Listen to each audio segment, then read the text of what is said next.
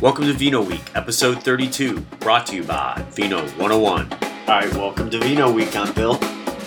Hello, everybody. Al here. Ready to talk wine again, Bill. Indeed, the wonderful world of wine. Lots going on. Right.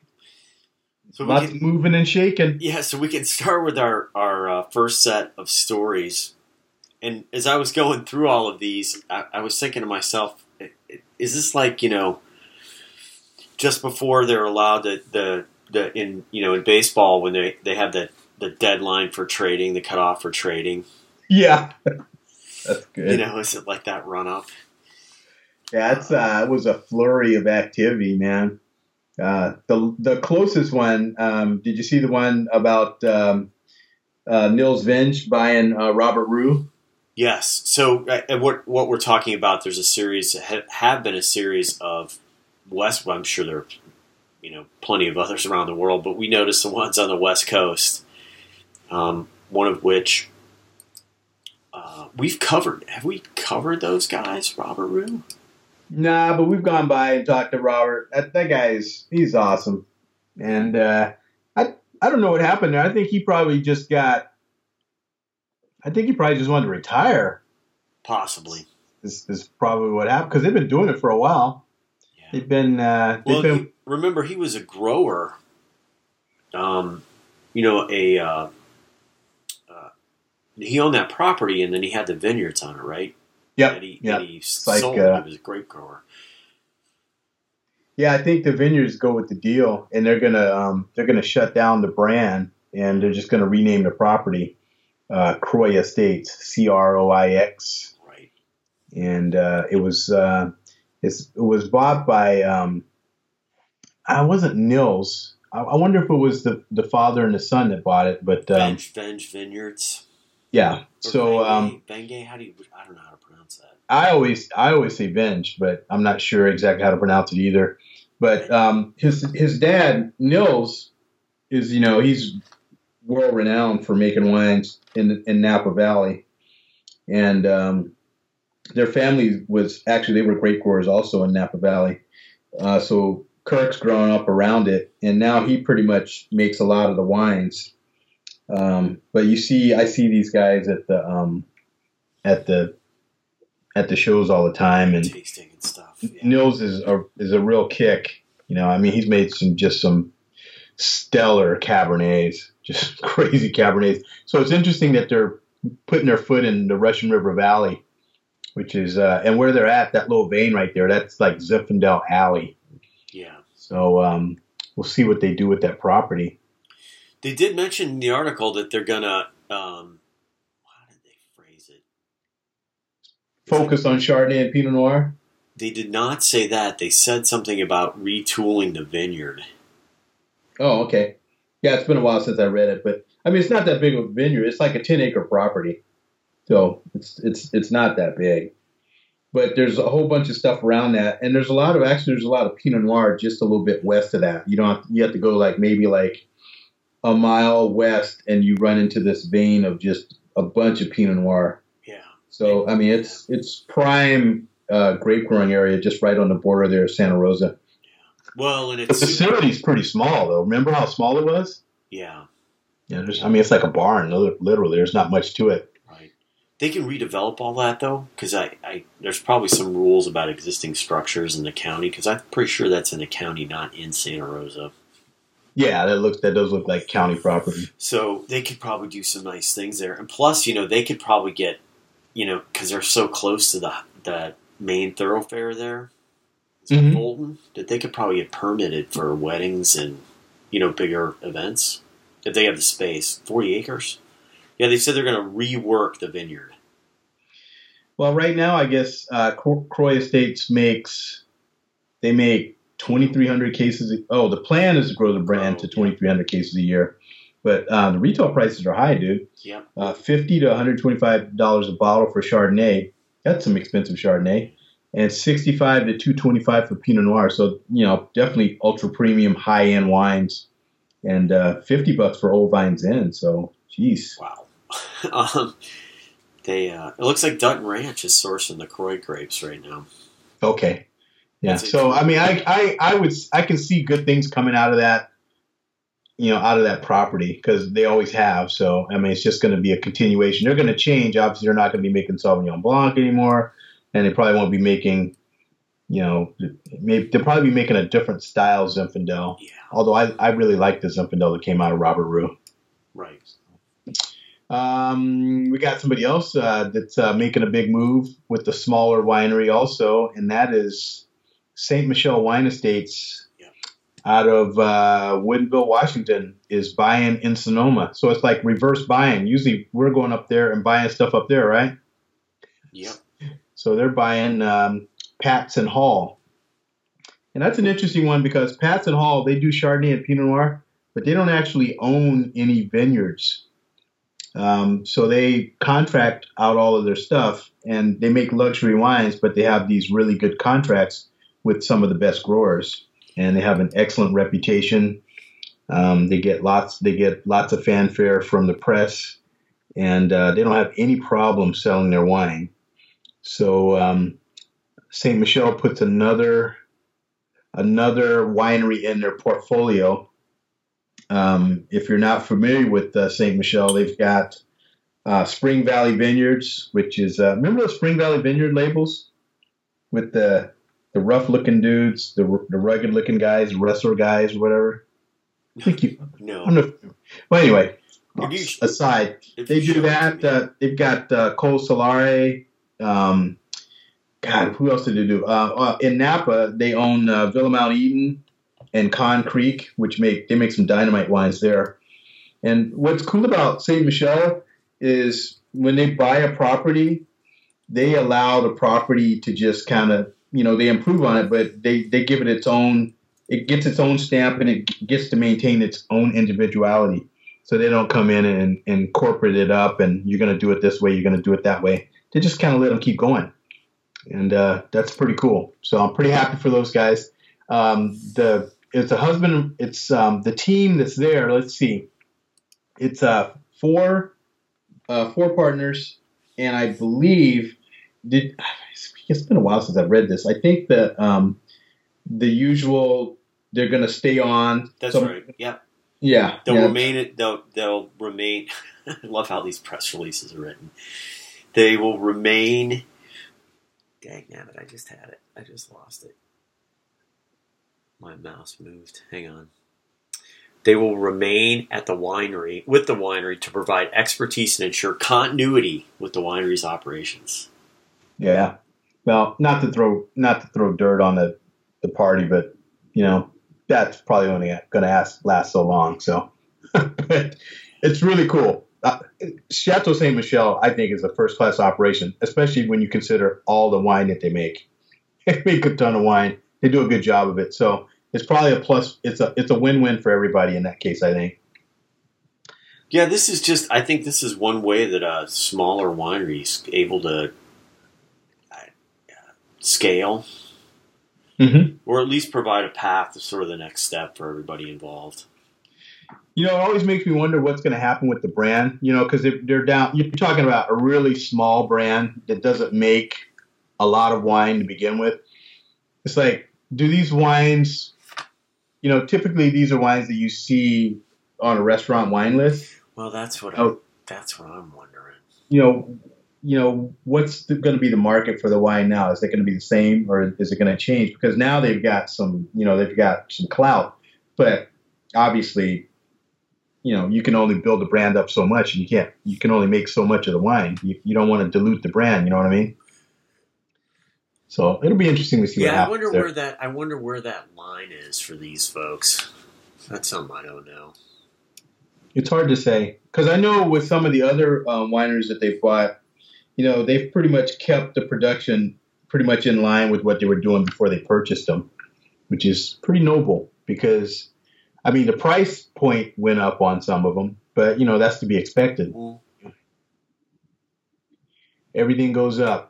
And uh, we got one more, or actually, we got several more. yeah, it's it's there's been a lot of money changing hands here lately. Yeah. So we got um, uh, one of Oregon's uh, top artisan wineries, uh, Penner and Ash. has been purchased by our own beloved Jackson Family Wines. So Jackson Family Wines is making a big play in Oregon, and uh, they're buying land, and and now they're buying uh, wineries also. So um, they're headed north. And uh, another they're thing, Yeah, continuing to grow, right?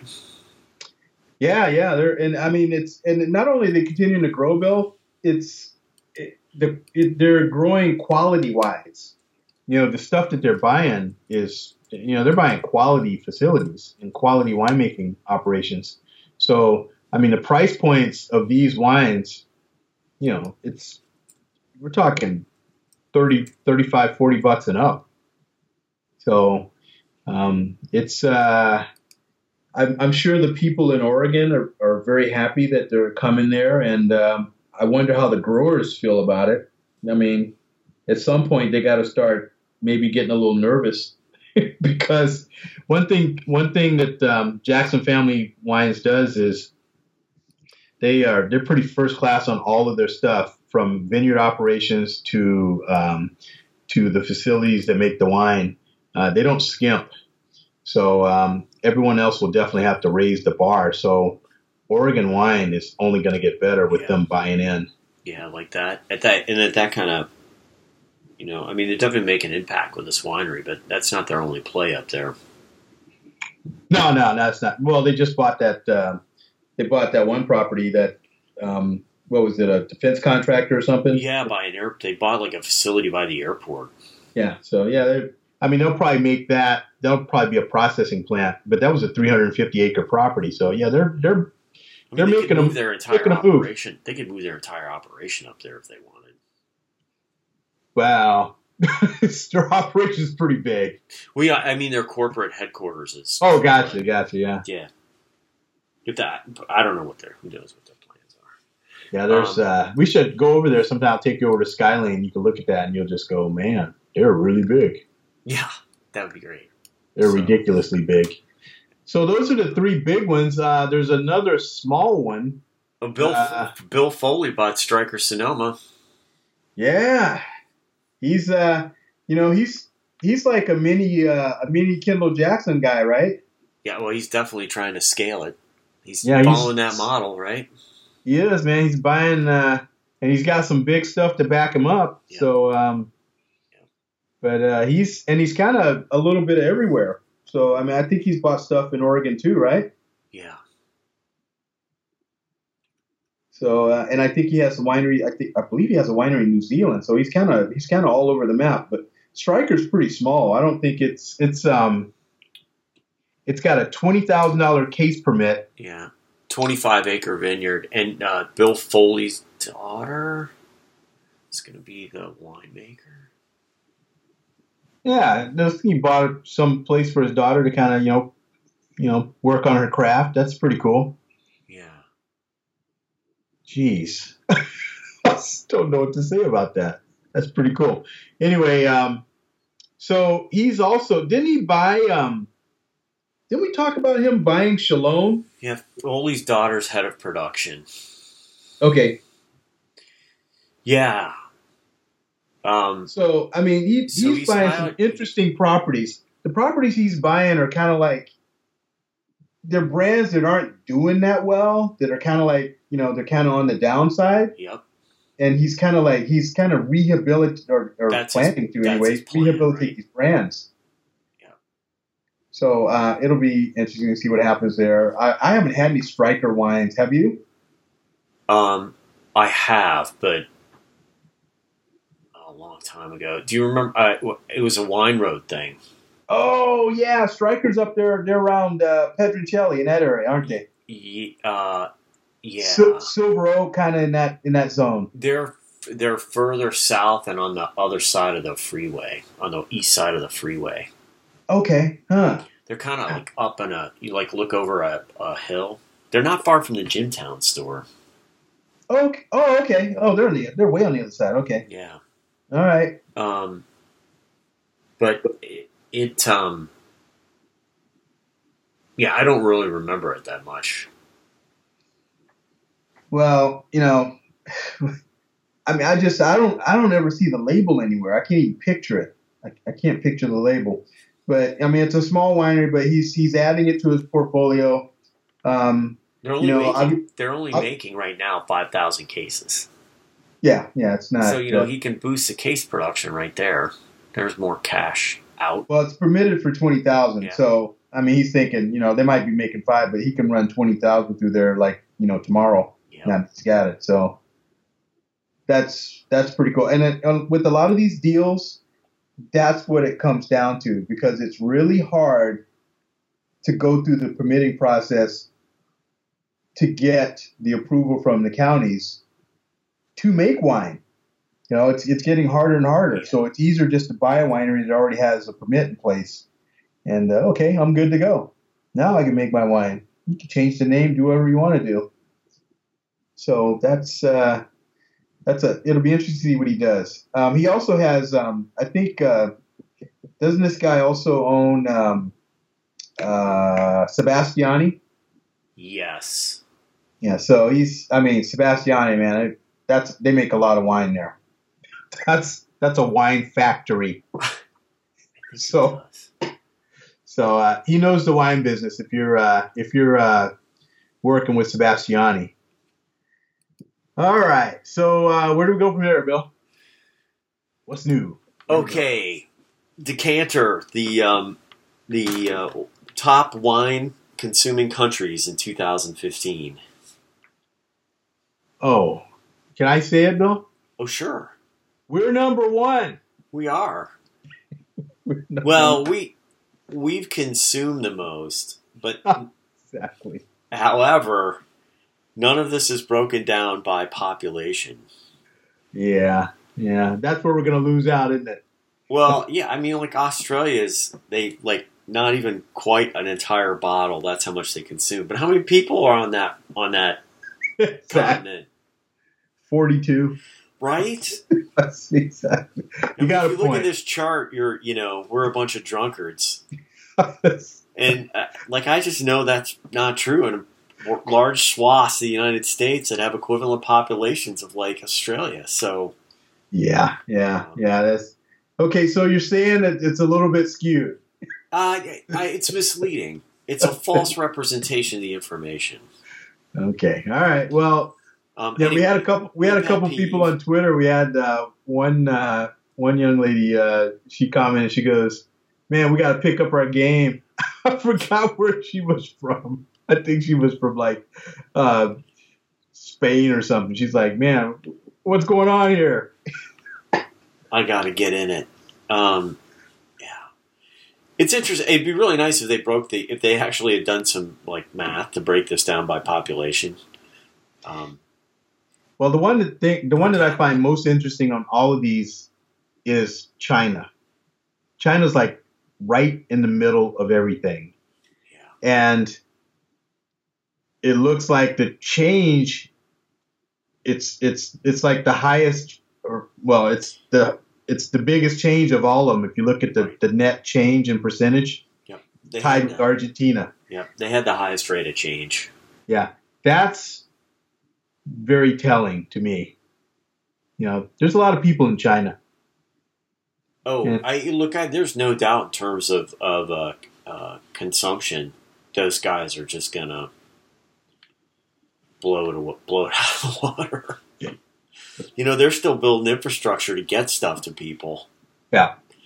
You know, So that'll be uh, it'll be know, interesting that- to keep track of that. oh, and that's complete, you know, we'll all be able to be in the wine business and be land barons in the U.S.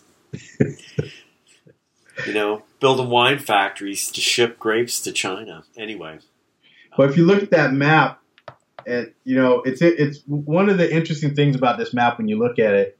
Not only are the the top um, wine consuming countries, you know, they're all kind of in this this specific. They're all in areas where wine is grown. You know, yeah, go figure. where you can grow. There's places you can grow wine.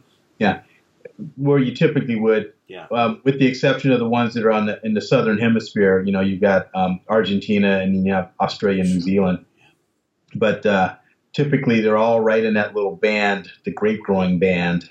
So uh, it's just like you know you consume what's grown in your own backyard, right? Yeah. Yeah. So there we go. Uh, should we do a little education tonight? Yes. You want to talk Chianti? Yeah. Talk Chianti. Hey, our buddy uh, RJ uh, RGOnwine.com. Uh, Ron is uh, he's a prolific writer. Uh, I think we spoke about him in a past podcast. He kind of got burned out, took some time off, but Ron's back. with the vengeance. He is back, and he's talking about Chianti. And this is probably one of the better. You know, I mean, anyone that listens to this cast knows I'm a, a Chianti classical honk. But um, he talks about um, Chianti, kind of breaks it down, uh, uh, does some uh, produ- does a little history, does some uh, producer profiles, recommends ten wines. If you are at all interested in uh, Chianti and you want to learn a little bit about it, this is a really really quick, easy read. I mean, you can read this in literally like ten minutes, and you'd be all the better. So, um, highly recommend it. We'll link it up. I couldn't agree more. Definitely worth the read. Um, and you know, if you want to, you know, there's there's accessible wine here. Yeah, the price points is what kind of lures me to Chianti. I mean, you can get really, really, really good Chianti. I mean, really good Chianti. Reserve it for twenty bucks a bottle. Yeah, local wine stores might have have some of these. Um, might be able to order them online, but get some of them and have some food with them. Um, it, it will be worth your time and effort. Maybe get a couple, huh, Bill? Oh, I would get a couple. Just you know, get get a you know get a case. There's lots of uh, 2010 Chianti still out there. Uh, a lot of the reserves are still out. Uh, they're they're in the 20, 20 to, to thirty dollar range. Um, there's uh, the new the vintage after that. The 2011 uh, is actually very good wines also, and the 2012 was a good vintage. So you see lots of 12s with the regular Chianti and 13s coming out, but there's still a lot of older vintages got a little bottle age on them that are uh, well worth your uh, looking into and trying out. Awesome. Drink some Chianti, you'll be happy. Yeah. Uh, let's What's see. next? Uh, you wh- what else we got, Bill? Are we gonna go? Um, We could talk about bad French wine behavior. yeah, yeah, there we go. That sounds Yeah, let's- good. Let's end with the let's end with our friend. Okay. Um, so this is uh, uh, another piece from Decanter, written by Andrew Jefford. You know, kind of talking about talking about the politics of French wine and kind of its state of the state, and in, and um, and really about the balkanization of their, you know. eh, eh, their efforts to make any impact on their business uh, at a at sort of like a national level. It's if you if you have any interest in that, in sort of why the French might do some some some strange things, just read this article. And, and it not you know there's not a you know there's not dissimilar things in our in in our um, legal system that that are as absurd as some of the things that they're doing. Although they are doing bad things, like there's a great picture in the start of um, a, a bunch of French vintners emptying a truck of Spanish wine onto the road while French police look stand by idle. yeah, that doesn't look so good when the the guard just hanging out. What's going on here? I don't see anything. Yeah, well, you know, I, I think there's a little bit of sensationalism with this with this photo. Yeah, I mean, he points that out. I mean, he's you know he's kind of this sort of a preamble of of you know the loudest you know in the age of of the age of attention and the attention economy. You know the the uh, the thing that is the biggest stunt um, with the loudest voice is kind of how he puts it gets the you know is going to get the attention. And he just kind of goes kind of goes you know kind of goes through um, using this example of this protest, and they were protesting because they weren't getting adequate attention from the uh, Tour de France. But he goes on and just says it's kind of this is sort of like very typical of French polit- French wine politics. Yeah, I think a, a part of it. I think it, with the articles he's saying there's there's no there's no glue. You know, there's no Oh, there's no totally- body that helps these smaller growers. No, there's to- and it's totally, but it's even it's even more balkanized than that. Yeah. Right. I mean, it's down to the specific region. I mean, it's not that different here. Nobody's advertising. You know. You know, Northern California doesn't get talked about, but Napa and Sonoma do, and I, I don't. You know, I don't. And nobody's av- advertising for the pear industry. You know, like Ukiah pears or what? Yeah, yeah, right. the They don't have cider a- guy, the cider guys are gonna gonna um, start revolting soon. But no, he's talking, and he's and he's talking. He also talks about the Loi Evin and how it, you know, it just leads to this kind of schizophrenic, crazy behavior that they have. It's a great article.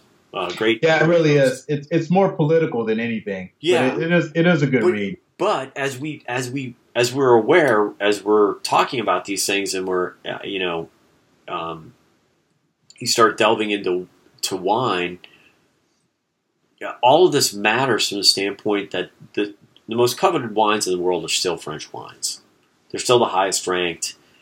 They're you know the collectors. Are, you know they have the highest prices in terms of sort of people collecting them. So in this chaotic system, which is governed by some pretty um, I don't want to say rigid, but but uh, quite a bit of law and based very sort of you know regional as well derives this awesome product. So it's an it's an interesting sort of juxtaposition from the which the system that it's made. You know, Yeah. Wine. I agree. I'll give you an example. I was driving up into Santa Rosa, and you look on the right. There's this big, huge billboard for uh, Virginia Dare Winery. I'm sure that everyone that drives by that goes Virginia Dare. They go, "What is that?" And then it just piques your curiosity. You want to know Sure. what Virginia Dare is because it's got this blonde woman with these golden locks, and you're like, "Hmm, I wonder what's going on there." Right. Well, if you're in France, that wouldn't be allowed. They don't, you, you don't, you can't have a bull, billboard promoting alcohol. it's not even allowed. So, I mean, that just shows you how different the laws are. You know, from here versus. I mean, that's just one little thing, but you can't, you can't advertise on billboards. You can't um, advertising as far as wine can't be associated with uh, major sporting events. I mean, there's all kinds of they got these weird, really strange laws, and uh, it makes it tough when the other countries can come in and do those things. they can't. It makes people want to want to open up the tanker. So that's what happened. So, um, but uh, you know, um, I'm not condoning uh, acts of vandalism. Well, and I mean that's sort of the wrap up of this whole thing. It's just like you know that whole stunt was, you know, he characterizes as at, at at bullying, and really trying to bully. You know, you're bullying the the Tour de France operators, Yeah, uh, and they can't do anything about it. They're just operating within the law. right? And you know, there's you know, there's a bunch of subsidies around this bulk wine, and and you know, he's basically saying not a really good future with things structured this way. You know, I think he's also kind of calling out, you know, this the that that you know, as we said, the the French wine system, and I don't know, I, I when you go over to when you go over to Europe, oftentimes in the summer, at least uh, you you will find. Um, you know, or you know, we read about this in the papers all the time too. You know, we find you know French some some people in the French French agriculture uh, economy just um, protesting over something. Yes. You know, and they're shutting down airports. They're driving their tractors. You know, they're you know tugging manure, the whole nine yards, right? Yeah. Last time we were uh, last time we were over overseas, there was a friggin' strike. at the airport. It's like, come on, man, really? That's just how it is, man. They're always striking. They're always uh, upset about something. No So- kidding. I, it's probably bad to use they, but it's true. Yeah.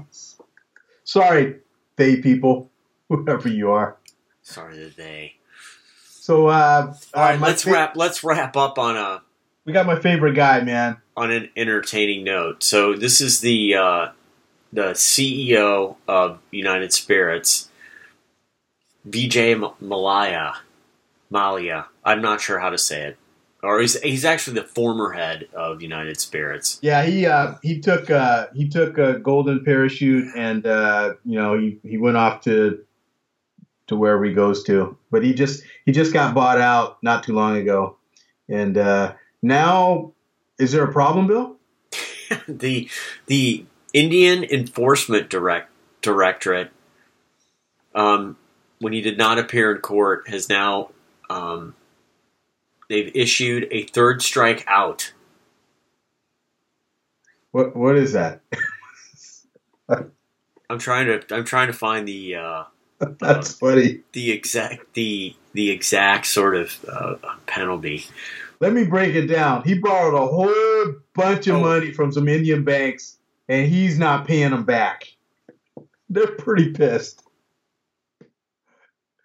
Ah, So he was at, at this is what I would the charge. What was the charge? He failed to appear at the third time of asking at a Mumbai court to answer allegations of misuse of funds loaned to his Kingfisher Airlines by a state by a state-owned bank, IDBI. So, it's not just a bank. there's 17 banks. There, there's a state bank involved. So, 13 billion.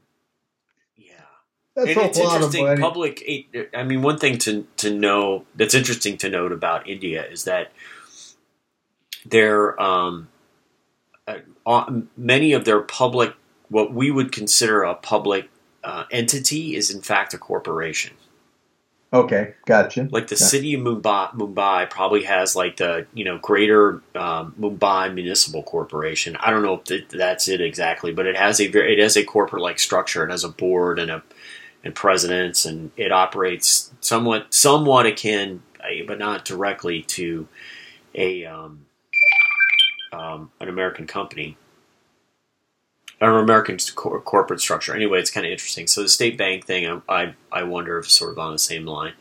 Um, people can reach out to Twitter and tell us if they're so inclined, or post on our Facebook page, or um, hit our website, vino101.net. That would all be great.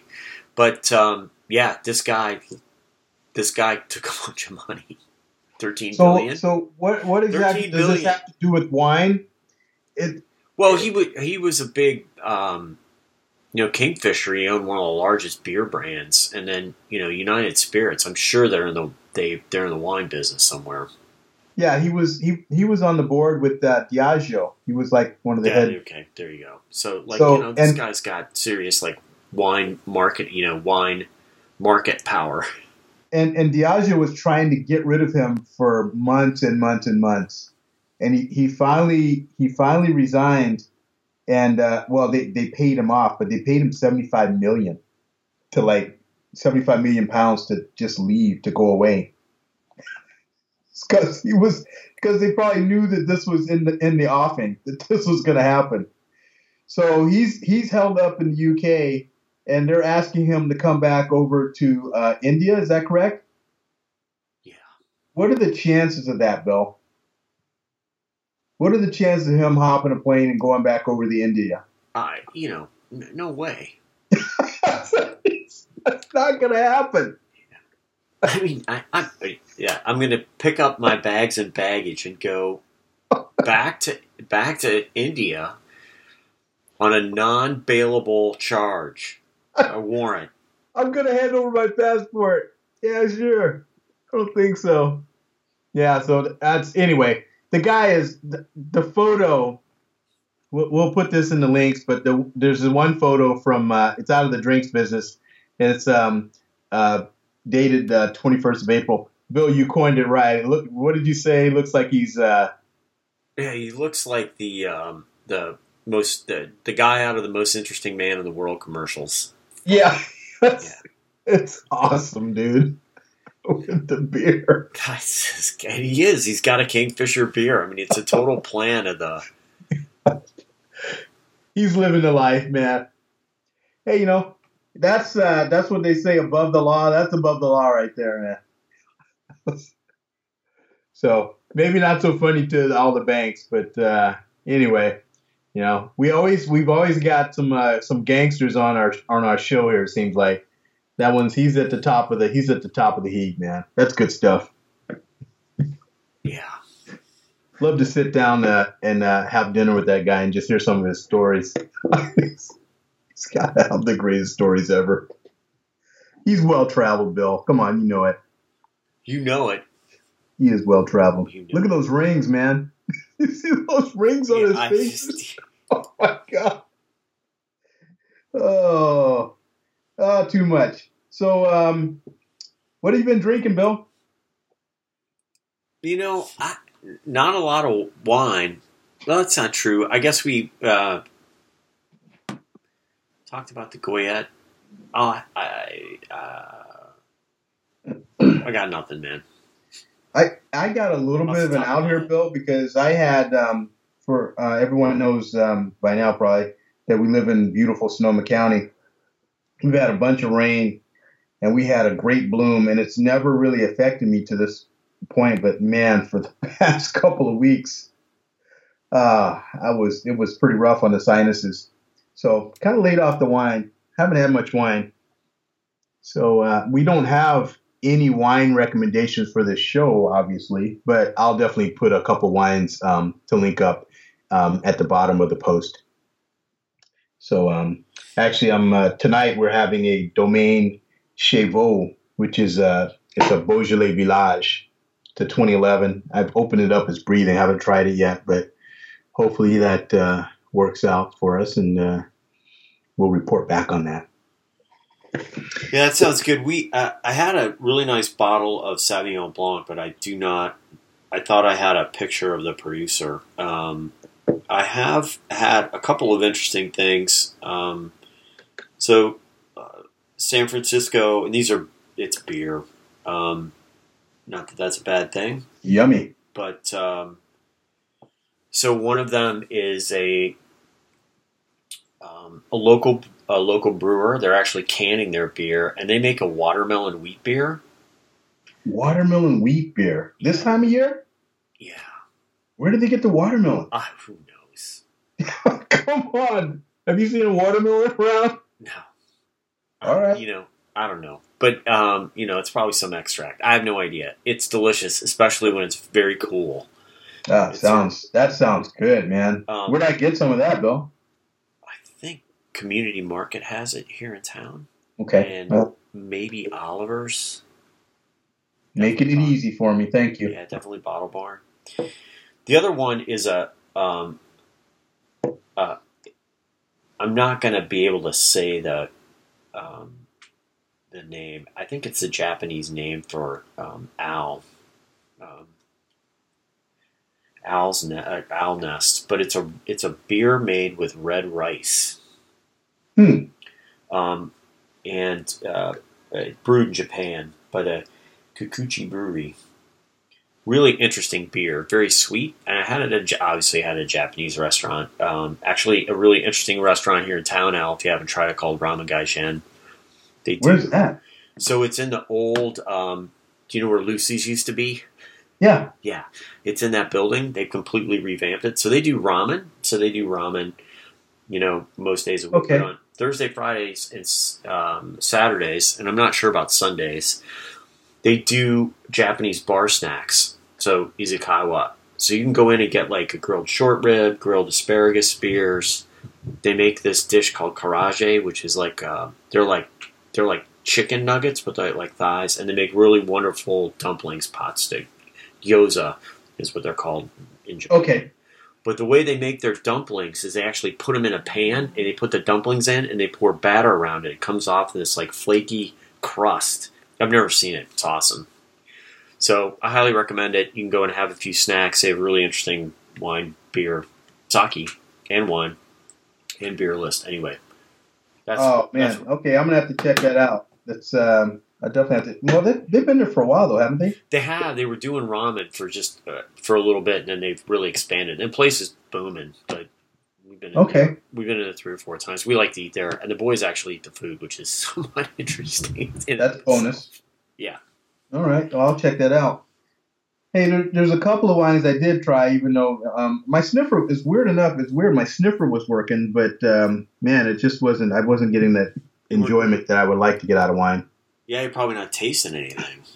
No, I was actually able to taste them pretty good. I was surprised. usually that's not the case for me. Usually my taste buds are just like gone. Yeah. But I did have um, I had a couple of nice bottles, and they're on. If you go on our um, if you go on our Twitter feed, I, I got some photos of them. Uh, had uh, a 2006 Domaine de Cayron. That's uh, C A Y R O N, and it's a Gigondas. And Cayron um, is basically they only make one wine, and it's I've tried their 2012. I mean, you're not going to be able to find it to 2006 unless you get it in an auction somewhere. But um, oh man, it was just fantastic. But I also tried their uh, 2012, which is out now, and it's about it's about 30 bucks a bottle. If you want to find out what good Gigondas is about, um, that is something that you might want to try out. Also had an incredibly good bottle of Riesling from uh, Mönchhof. And it's a 2012 uh, Erzinger Würzgarten Riesling Spätlese. And uh, Würzgarten, just means it's a spice garden. Right. For saying spice garden. But it's a, it was a 2012, and uh, boy, I'm glad I bought a bunch of those. I got like a, half a case of that, and uh, it's going to be hard keeping my hands off of that this summer. I don't think it's going to last but that was a great bottle. And then I had another nice bottle. Um, let's see.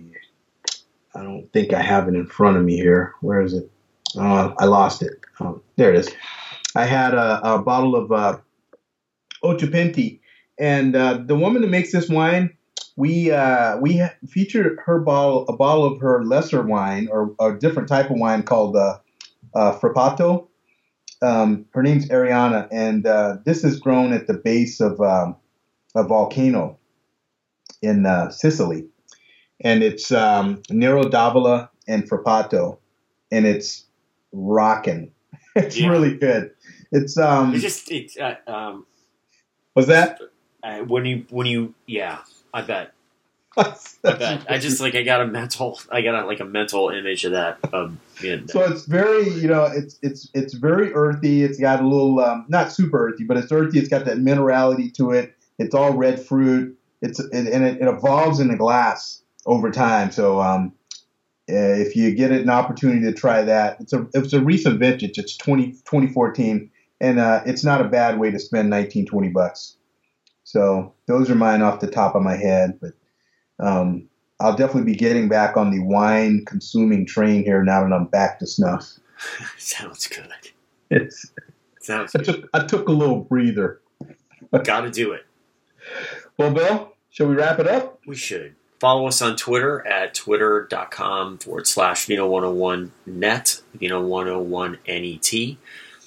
Check our podcast out um, on iTunes. You can come, or your favorite podcatcher, um, also, come to our website and get it there. Like a, like our Facebook page, and more importantly, tell a friend. All right. Hey, are we on Stitcher, Bill? Yeah, we should be on Stitcher. Okay. All right. Yeah. Just checking, man. You're the IT guy. I am. keep me honest. Got to keep them honest. Um, Beautiful. Yeah, we've got our producer account there, and all right. Well, hey, thanks for your time, Bill. Hey, everybody, thanks for listening. We will uh, we'll catch you on uh, the next episode of Vino Vino Week. Cheers. Cheers.